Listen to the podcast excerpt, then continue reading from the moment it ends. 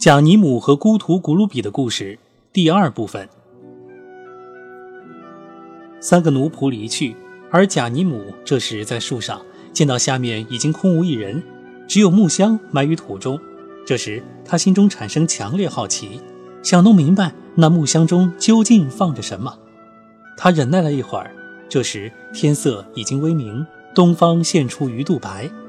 他从椰枣树上爬下来。用双手刨开木箱上的泥土，用一块石头将上面的锁砸破，然后小心翼翼地把木盖打开，发现里面躺着一个被麻醉的女郎，胸脯还在一上一下地喘着气。他见这女郎生得十分美丽，满身藏着价值连城的金银珠宝。贾尼姆仔细地端详着她，明白她是遭人暗害，便决心搭救她。他轻轻地将她扶出棺材。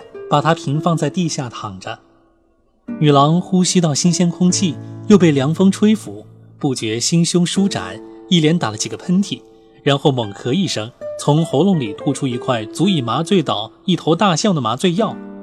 她慢慢睁开双眼，四处张望，继而用甜美的声音喊道：“喂，绿河，难道没有水给口渴的人润喉和解渴吗？扎赫拉布斯塔尼哪儿去了？”他等了一会儿，见无人回答，便四下看了看，又喊道：“苏贝哈，你在哪里？说话呀！”仍然没有人回答他。他又仔细地看了看四周，发现这里是一片坟茔，便惊恐地喊道：“啊，多么可怕！原来我是睡在坟茔中啊！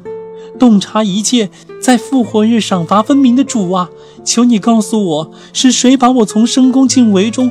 弄到这荒无人烟的坟茔里来的呀！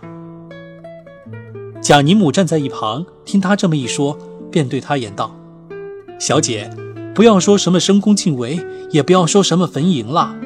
我叫贾尼姆，是能知过去未来的主差遣我到这儿来援救你的，你将实现你的希望。”女郎听了贾尼姆的谈话，知道自己的处境了，长叹一声。万物非主，唯有安拉。穆罕默德是安拉的使者。继而，他将双手放在胸前，凝视着贾尼姆，用柔和的声音对他说道：“年轻人，我现在已经苏醒过来，告诉我是什么人把我弄到这儿来的。”贾尼姆对他说道：“小姐，是三个阉奴把你抬到这儿来的。”继而对他讲了事情的始末。说：“幸亏是在夜间保证了他的安全，又遇见了他，使他不致因麻醉药而死去。”然后贾尼姆询问他的遭遇和近况，问他究竟发生了什么事。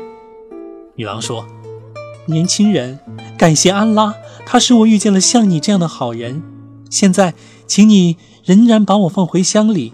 你去到大路旁，遇到赶牲口的骨头骡子，将我连同箱子驮回你家，这样安全妥帖些。”那时，我再从头到尾给你讲我的故事，你会从中得到好处的。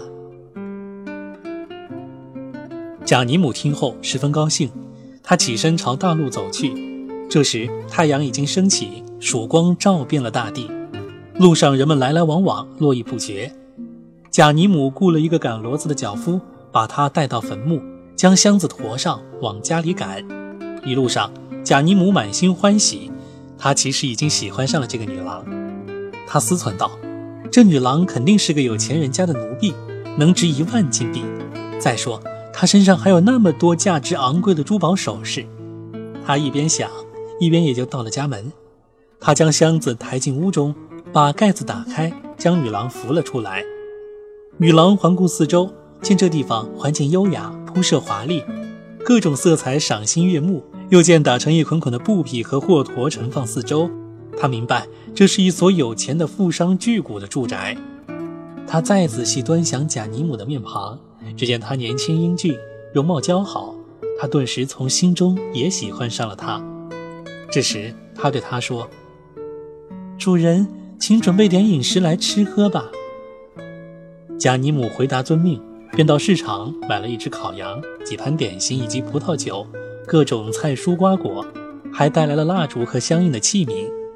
女郎见到后开心大笑，并走上前去亲吻贾尼姆，和他紧紧拥抱在一起。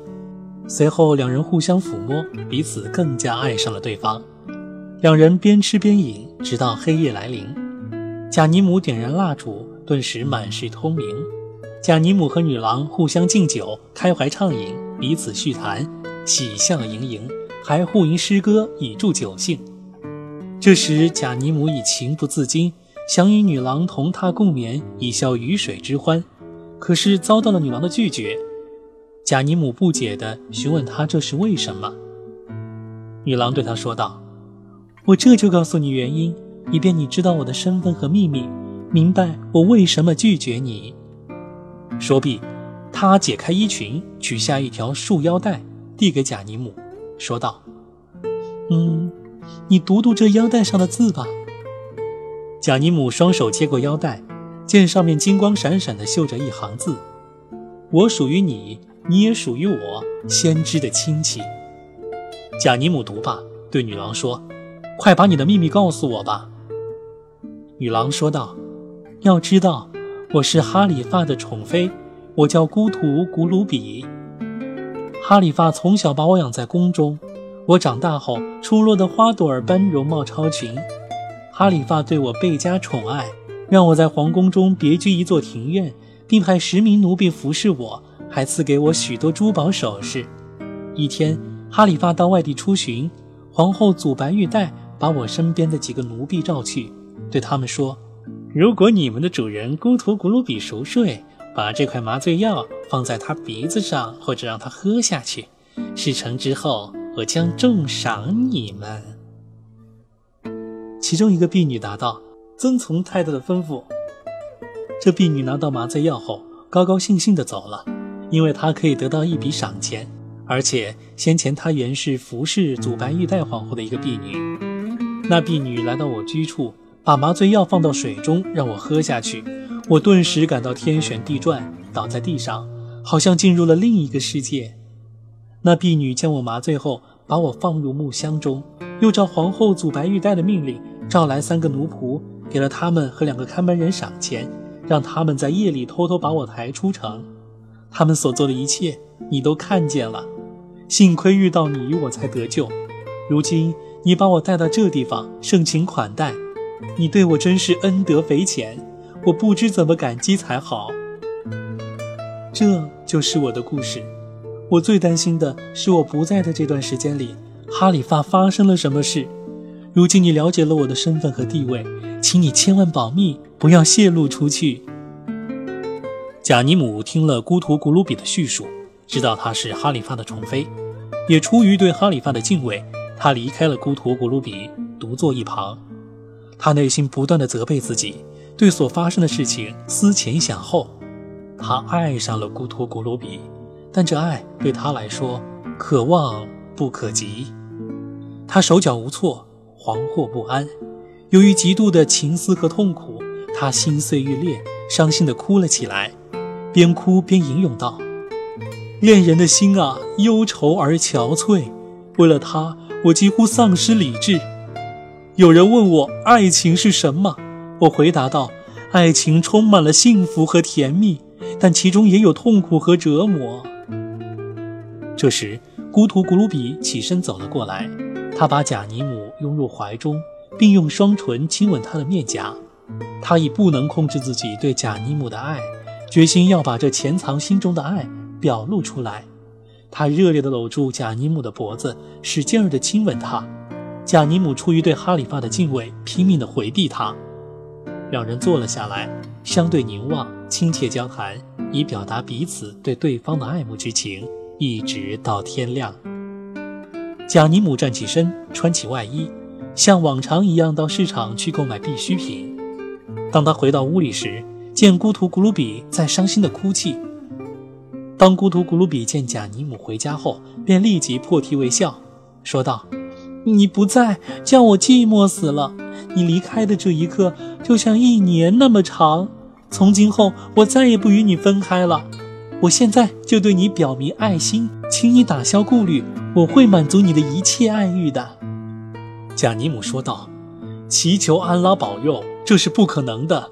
狮子面前怎容犬卧？那属于主人的仆人不能靠近。说毕，他独自坐在一旁。孤徒古鲁比的爱心这时越发炽烈，他走过去，坐在贾尼姆身旁，抚慰他，亲昵他，两人沉浸在爱的欢乐中。这时，孤图古鲁比深情地吟咏道：“恋人的心儿快要撕裂，你什么时候才不拒绝？分离爱欲何时可了？你怕难以承受这一切。”贾尼姆听后，抑郁不住内心激动，哭了起来。孤图古鲁比也随着他哭泣，两人一直对泣到天黑。贾尼姆站起身，在屋里铺了两张床。孤图古鲁比问他。这第二张床是为谁铺的？贾尼姆回答说：“这张床是我的，那张床是你的。晚上我们分开睡，属于主人的东西，仆人不得获取。”古图古鲁比说道：“主人啊，你打消顾虑吧，凡事听凭命运的安排。”贾尼姆仍然拒绝他。孤图古鲁比心中爱火如炽，说：“凭安拉起誓。”我俩一定要同眠共枕。贾尼姆坚决不允，始终坚持属于主人的东西，仆人不得获取。孤图古鲁比虽然深深爱着贾尼姆，但也拿他没法。如此过了整整三个月。再说皇宫中，祖白玉带皇后将孤图古鲁比麻醉并放入木箱，命人抬出城外坟地安葬后，心中惶惶不安。他自忖道：一旦哈里发回来，我如何向他交代呢？假如他问起孤图古鲁比，我又怎样回答他呢？他迟疑一阵，把手下一个侍候他的老太婆唤来，向他倾吐了内心秘密，说：“孤图古鲁比已经不在了，我该怎么办呢？”老太婆明白了祖白玉带皇后的意图，便对她说道：“你的担心是对的呀，我的女主人，哈里发马上就要回来了。”，不过我倒有个主意，太太，你打发人去找一个木匠来，让他用木头雕一个假人，把他放到棺木中，再挖一座坟把棺木埋葬，然后在坟墓四周点上灯烛，再命宫中所有的人都穿上黑色丧服，叫婢女和仆人们做出悲伤的样儿，在厅堂肃立。一旦哈里发到来，问发生了什么事儿呢？奴婢们就便告诉他。古图古鲁比死了，愿安拉报偿你。出于尊重，皇后祖白玉带把他埋在自己的宫中了。哎，这时哈里发听后一定会痛哭不已，然后到他的坟头去诵读古兰经。齐送完毕，哈里发心中会想，大概是出于嫉妒，皇后祖白玉带把孤图古鲁比弄死了。他会命人开棺检验，那时皇后你千万别惊慌。棺木打开后，里面是那具木雕假人，被上等的湿布裹得严严实实。如果哈里发要打开湿布弄清面目，这时皇后你和手下的人一定要阻止他，对他说：“看女人裸露的尸体是被禁止的。”这时他就会相信孤图古鲁比是真的死了，把他依然放回棺木中，而且还会感谢你的作为。那时。你就从这困境中解脱出来了。皇后祖白玉带听了老太婆的叙述，觉得此计可行，她当即从身上脱下一件外套，赏赐给她，并拿出一笔钱，让她照所说的去办理。老太婆拿着钱，急急忙忙离去。她找来一个木匠，命他雕了一具木像，然后拿着木像来到皇后祖白玉带跟前，两人给木像裹上湿布，命人点燃蜡烛。在坟墓四周铺上地毯，皇后率先穿上丧服，同时命所有奴婢一律穿上丧服。这时，宫中上上下下全都知道孤图古鲁比死了的消息。过了不久，哈里发出巡归来，回到宫中，他心中唯一所想的便是能尽早见到孤图古鲁比。他刚跨入皇宫，便见婢仆嫔妃们全都穿着黑色丧服，不禁心中一阵惶悚。当他走进皇后祖白玉带的宫闱时，见她也身着黑色丧服，便问是何原因。人们告诉他，孤图古鲁比不幸身亡，故去了。哈里发闻听后，顿时一阵目眩，昏厥过去。当他醒来后，便问孤图古鲁比的坟在哪里。祖白玉带告诉他：“我的主上呀，由于我太喜欢那丫头了，所以我把她葬在我们宫廷里。”哈里发来不及换下出巡时所穿的服装，便径直朝孤图古鲁比的坟墓走去。他见坟墓四周铺设地毯，灯烛通明，不禁感慨万端，为此深深感谢皇后祖白玉带。继而，他又心生疑惑，不相信孤图古鲁比真的已经死去。他决心挖坟验棺，看个究竟。他拿定主意，命人挖开坟墓，将孤图古鲁比从棺中取出。他见尸体上裹着层层湿布，便欲撕开，以便看清孤图古鲁比的面容。出于对安拉的敬畏，哈里发感到犹豫不决。